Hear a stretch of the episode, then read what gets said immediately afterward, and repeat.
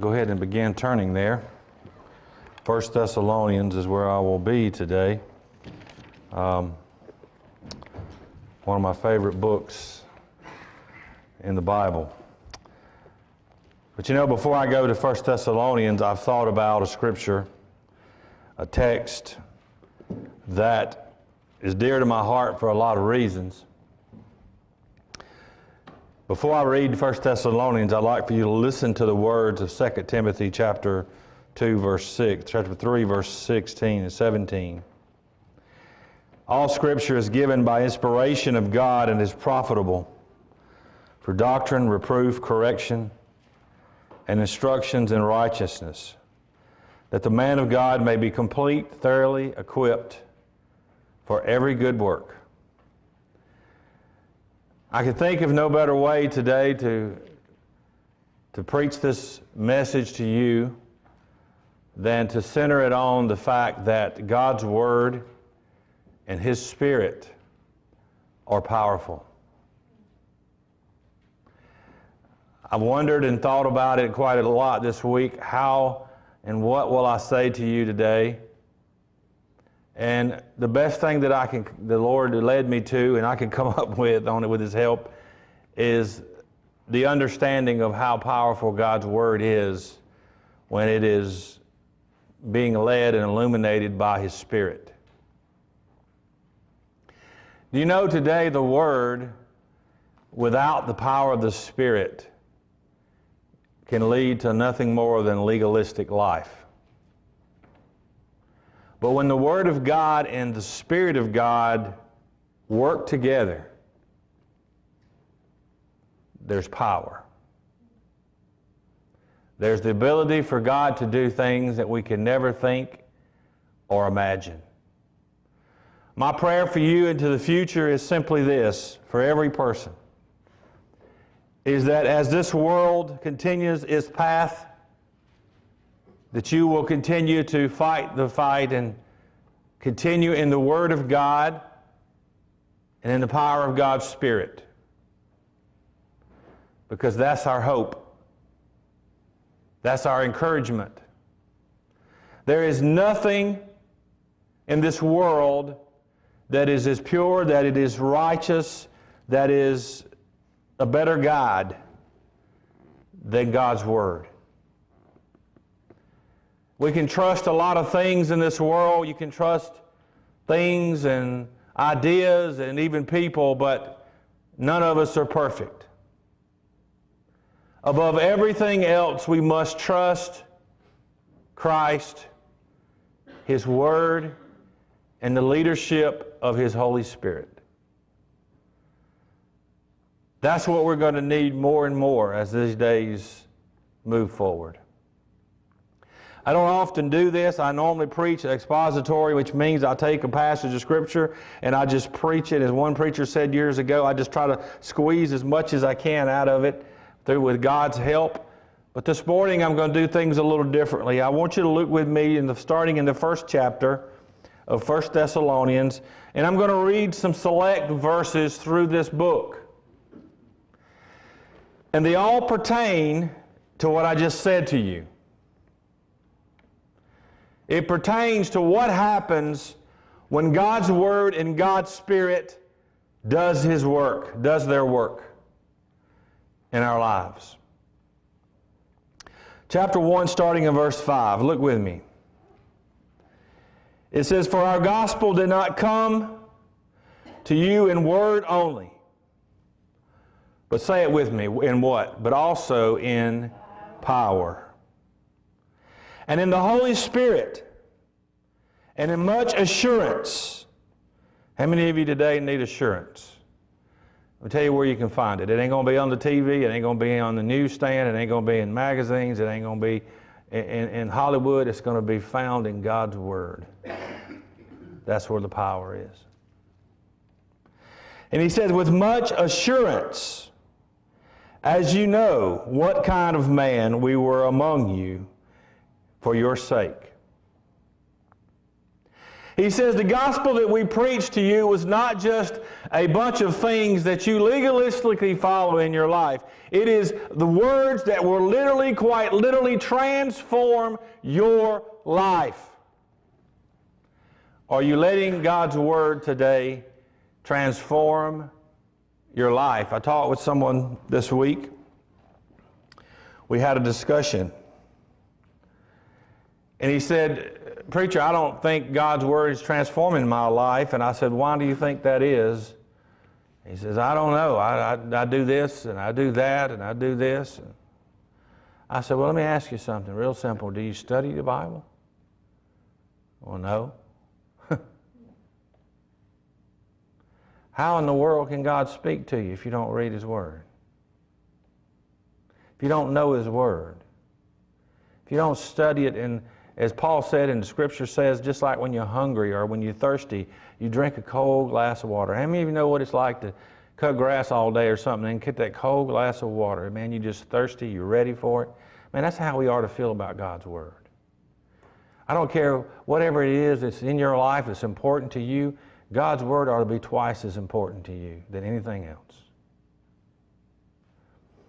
And he says that you received the power of the Holy Spirit and assurance. Because the gospel message in Jesus Christ was preached to you and given to you among men. Listen.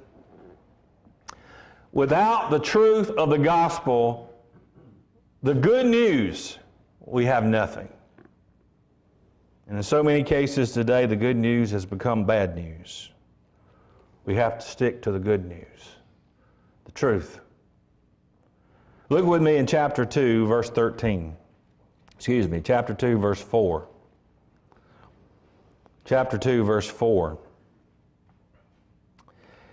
It says, But as we have approved by, been approved by God to be entrusted with you the gospel. In other words, that gospel was entrusted to them, and now they were entrusting it to others. Even so, we speak not as pleasing men. How many of you know today that the whole goal of the Christian life is not to please people, it is to please God? He says, We walked among you, we did not seek to please you, we sought to please God. And he says, To please men, but God who tests the heart. You know why sometimes people don't read the Word of God? Because when they do, it tests the heart. It shows you what is in your own life. It causes you as a Christian to reflect upon your life. The Word of God wasn't just given to inform us, it was given to test the heart to show us who we really are without Christ and to show us that we need Him more every single day. Do you read the Word of God today? Does it test your heart? Does it show you and reveal to you what is really in your life? Chapter 2, verses 13, verse 13. Chapter 2, verse 13. As you can see, this is, this is literally how this book is tied together the truth and the Spirit.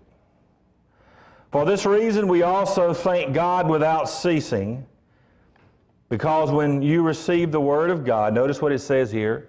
He said received. He didn't say hear it, he didn't just say think about it. He said receive it. That is a very important word in the Bible.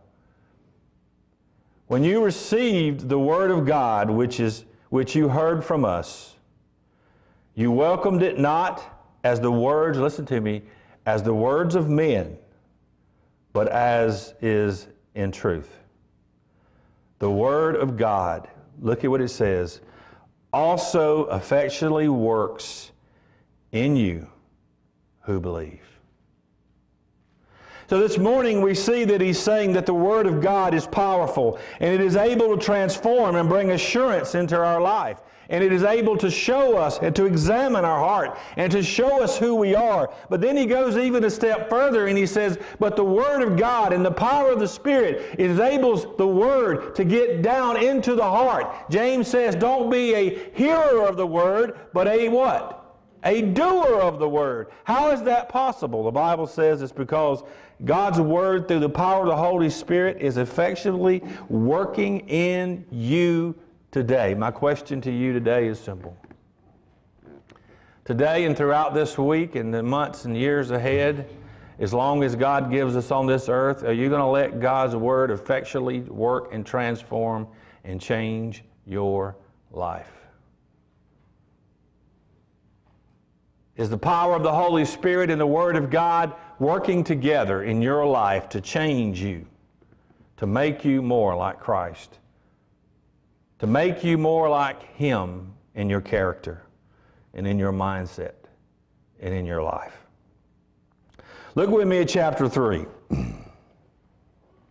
starting in verse 12.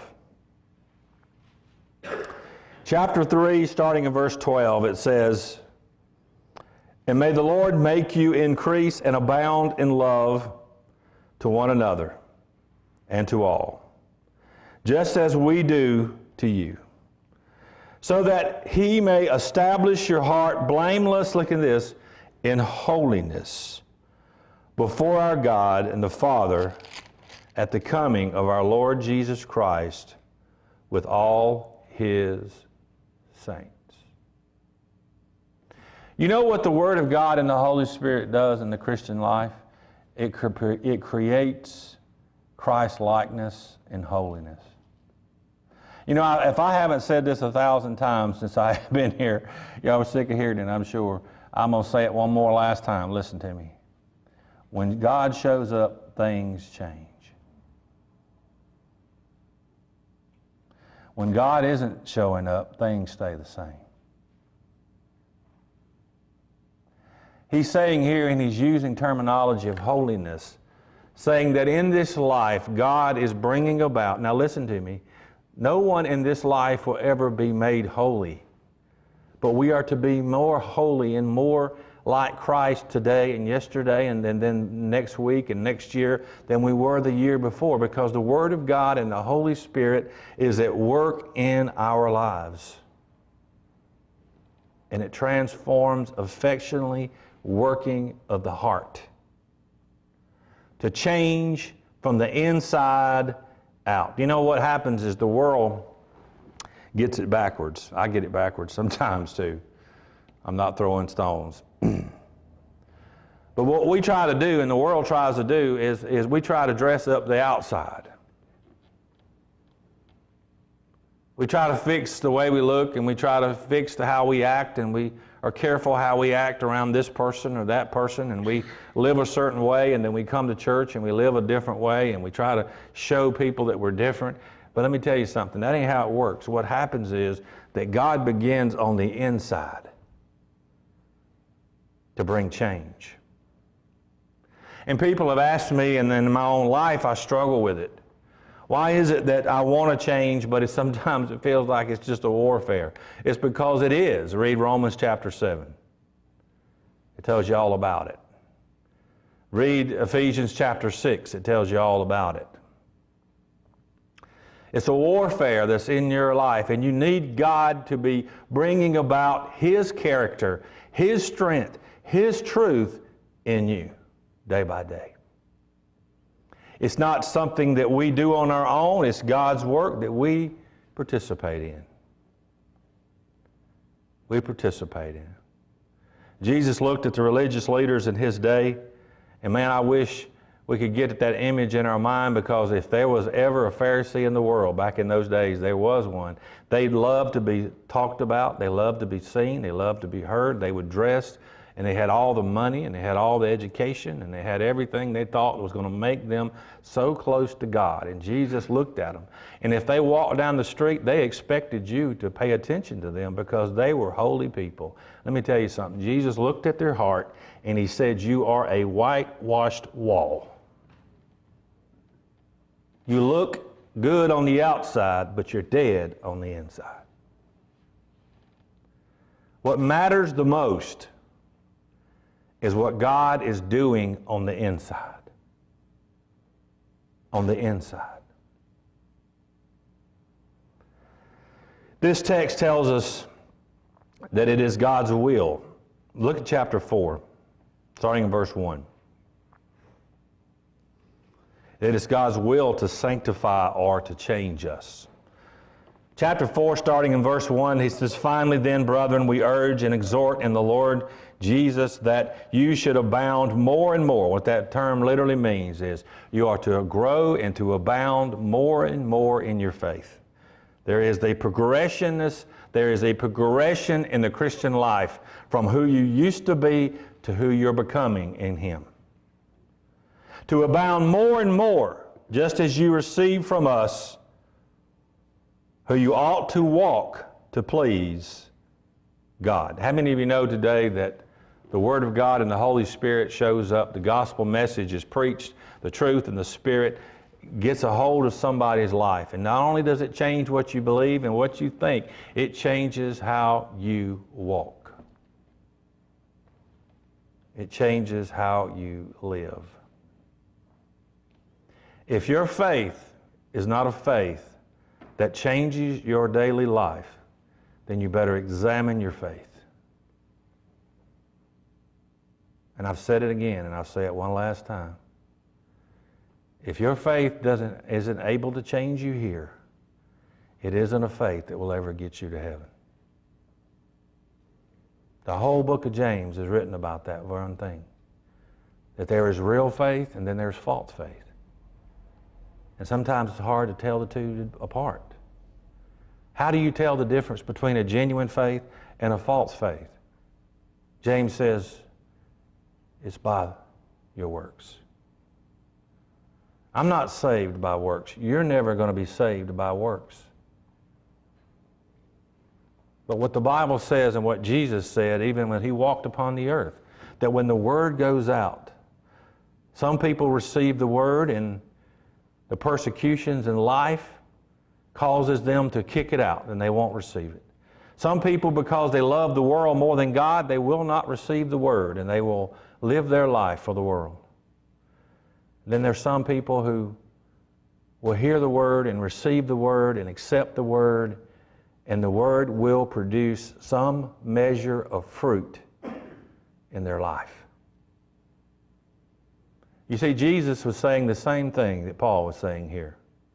The exact same thing. He's saying that it changes your walk, for you know that you know what commandments we gave you through the Lord. In other words, whatever God has given you through the preaching or teaching of the Word, whatever you have been given through your private study with God, you are now accountable for that truth. Some people are changed by it, some people harden their heart to it. Look at Pharaoh. Pharaoh hardened his heart. But it didn't change God's word, did it? But it hardened his heart. He says that we are we are now being commanded by God's word through Jesus Christ. Look at verse 3, chapter 4. For this is the will of God, your sanctification. God did not save you just to take you to heaven. He saved you to clean you up that you might be a witness to a lost and dying world before you get home. Before you get home. God disciplines his children, right? If you love your children, you'll discipline them too. I was around somebody a few days ago, and, and their child was running all over the place and saying crazy stuff and calling his mama stupid, and I just wanted to. I just wanted to politely, it wasn't my child. I couldn't say much, couldn't do much. But let me tell you what I wanted to do. I wanted to grab that child and let him know how wrong it would be to call his mama stupid. See, that's the problem today. There's no discipline. But let me tell you something, just as sickening as that is, it's equally as sickening when we don't let God discipline us. and change us and make us different and make us more like He wants us to be instead of what the world wants us to be. He says, It is God's will that you be sanctified. In other words, to be set apart, to be changed. That word has three or four meanings. I won't go through them all, but I want to tell you one of the words that, that it calls is, is holiness.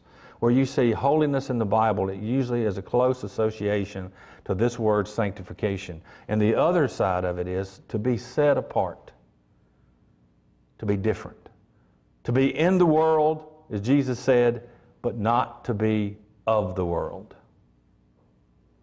is what God's will is for you. If you ever want to debate or kind of wonder about what God's will for you is, you might have to pray about what job He wants you to have and what He wants you to do in your life with this decision and that decision. You might have to, and I would encourage you to do that before you make any decisions. Listen, you might have to do that, but listen, let me tell you what His will is for you already. And you don't even have to pray about it because it's right here. It's His will to change and transform you by the power of His Word and through the power of His Spirit. You don't even have to pray about that one, whether it's His will or not. It is His will. You might have to pray a lot about how to make that happen in your own life. But you don't have to question or wonder whether that's what God wants for you. God wants for you is to be transformed, to be renewed a little more every day. How? By His Spirit and through His Word. I want to read this chapter and then I'm going to be done.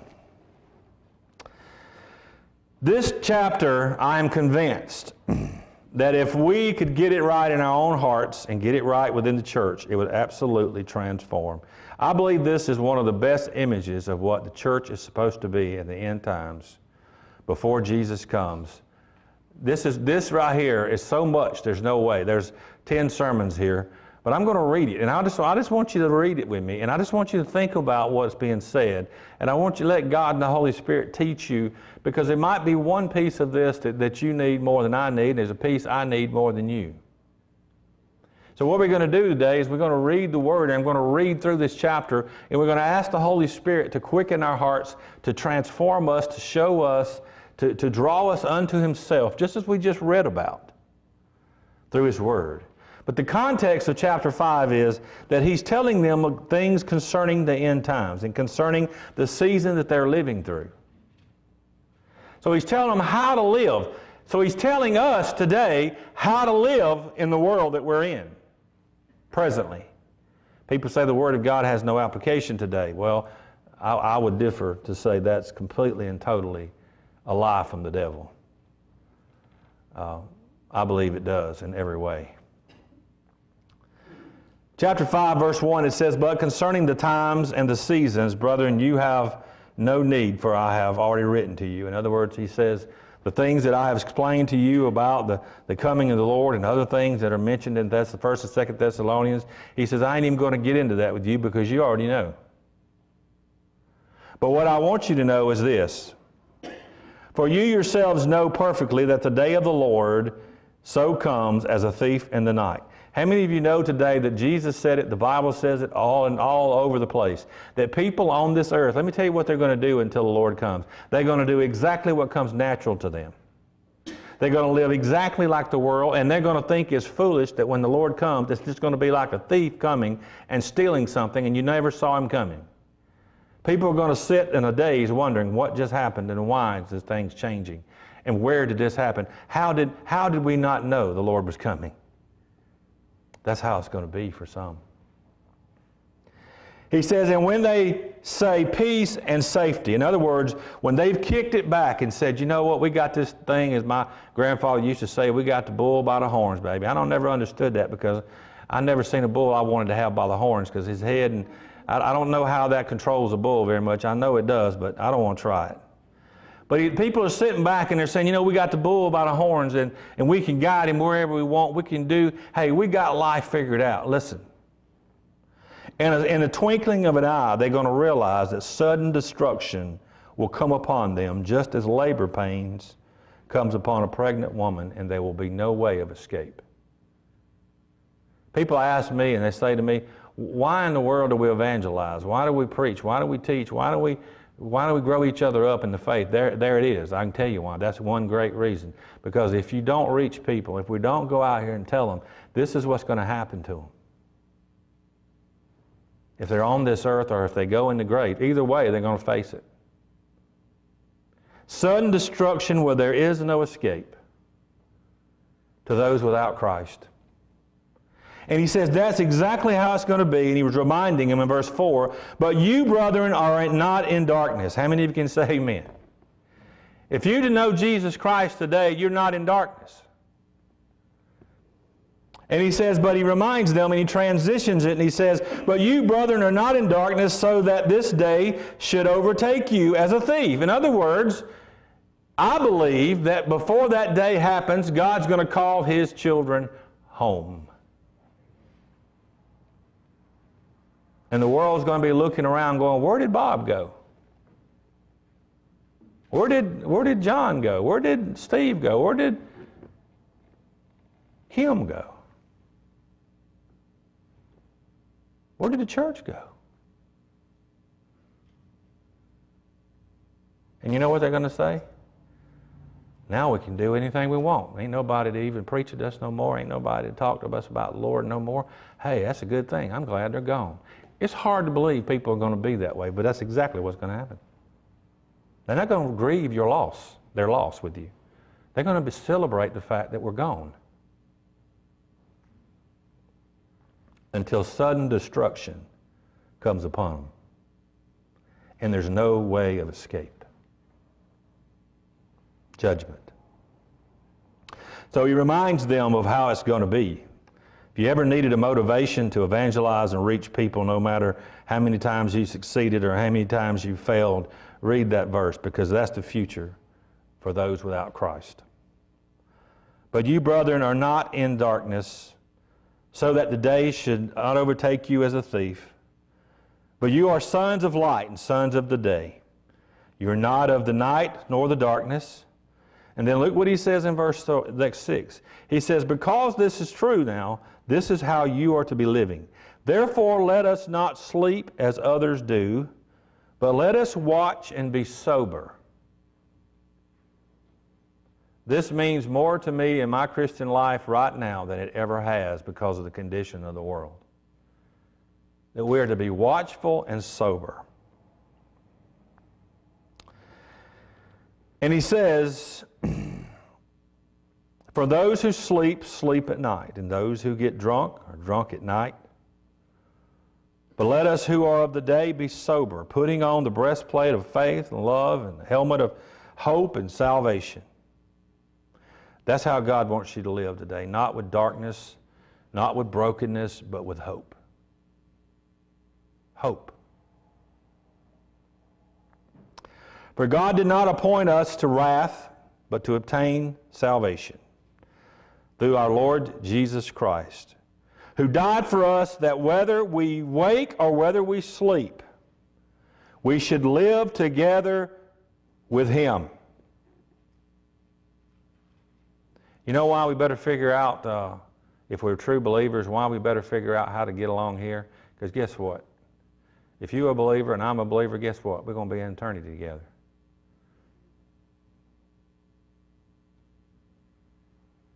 It'll be best to figure it all out here as much as we can beforehand, right? Therefore, comfort each other, edify or build up one another and he says, just as you're doing. So, in other words, this church was already doing that. And we urge you, brethren, to recognize those who labor among you and over you in the Lord and admonish you, and to esteem them very highly in love for their sake, for, for the work's sake. In other words, make every effort, every effort to get along. And make sure you remember the main thing is the main thing. And the main thing is not what I want, it's not what you want, it's, it's what Jesus wants. That's the main thing. And at peace among ourselves. Now we exhort you, brethren, warn those who are unruly. In other words, he's saying, if you're out of line, Warn those who are out of line because they will answer for it. Comfort the faint hearted, those that are weak and need help, those who can't spiritually raise their own arms, those that are fighting battles they can't win on their own. They need their brother, they need their sister. Help the faint hearted, help those who are in need.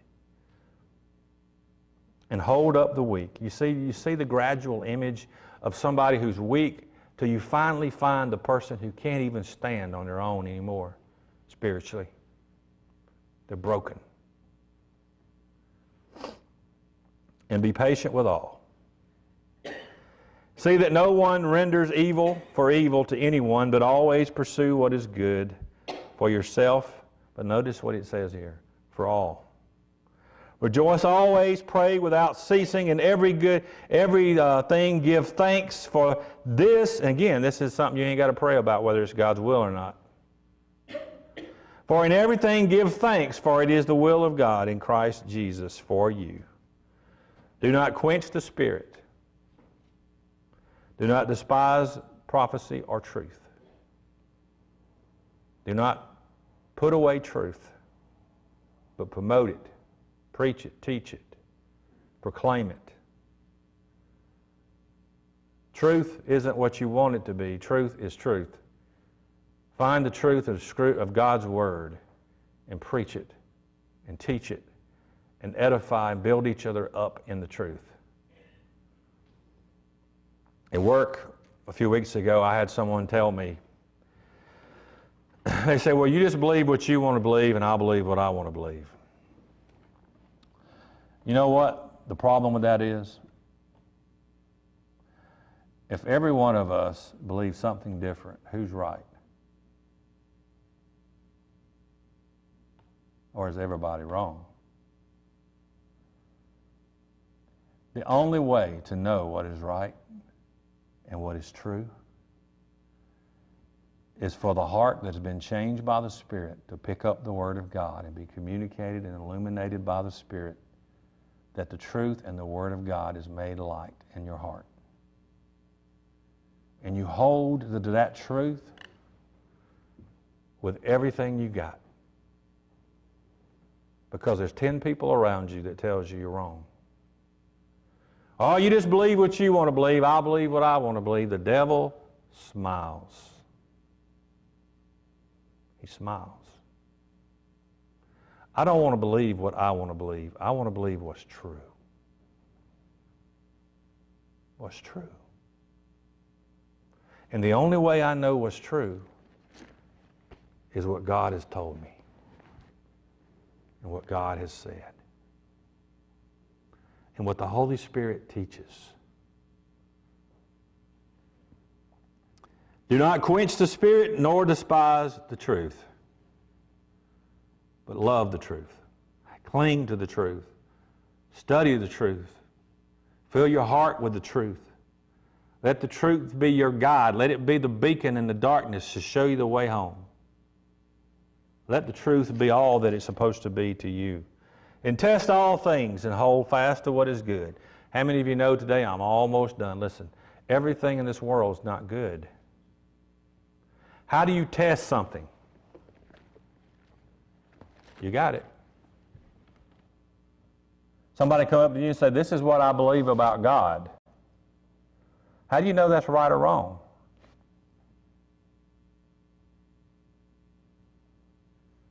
You test it to what God has said, what the Holy Spirit teaches. So you test it, hold fast to what is good. In other words, put away, as he said in other places, Put out what isn't good, bring in the new. Let God constantly, forever be renewing you in truth. Romans 12, verses 1 and 2. What does it say? To always, constantly, not conform to this world, but be ye transformed by the renewing of your what? Your mind. How do you renew your mind? Truth.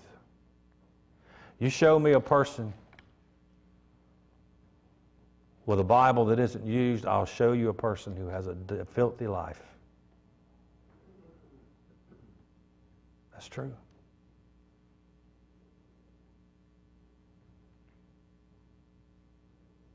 because there is no other way to live in this world of filth and be holy and strive for holiness and to be sanctified than through the Spirit and through the truth.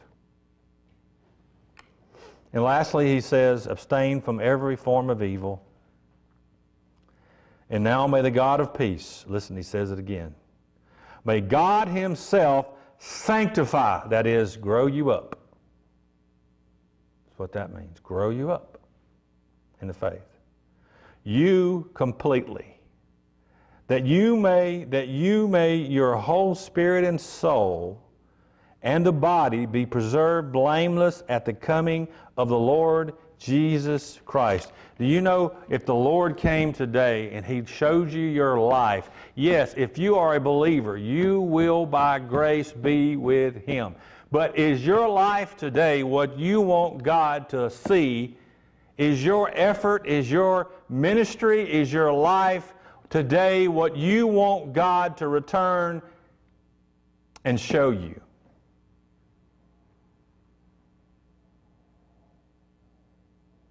We always talk about the scripture of how God gives us all certain things. And remember the parable? One buried it all in the sand because he, he was scared to lose it. You know, one of the things that so often we bury in the sand first?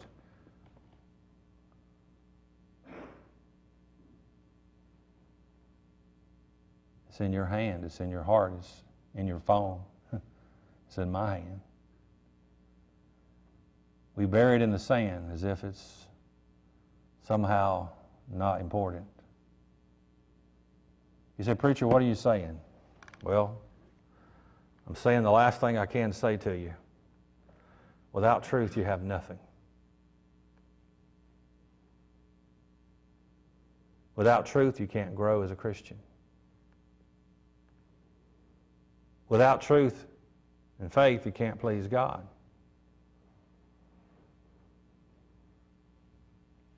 How important is the Spirit in the Word of God? Well, that's just a few verses out of an entire book that tells you over and over and over again cling to the truth. One last scripture, and I'm done. I read it, I'm going to read it again.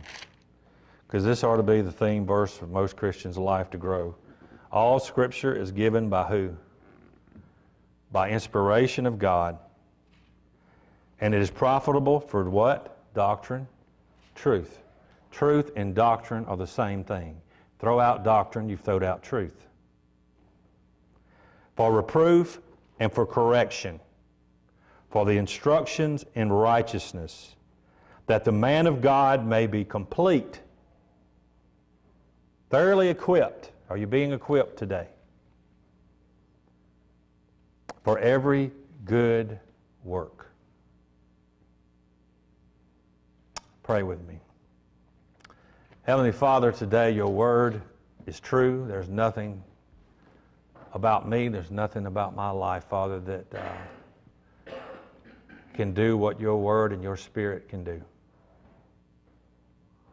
And Father, I pray today that your word would be made alive in our hearts, that we would realize and understand today that there is nothing that is more important than to live by your truth and do not despise your spirit. Do not quench your spirit.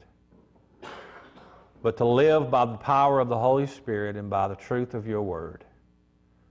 That is the only way to live the Christian life. That is the only way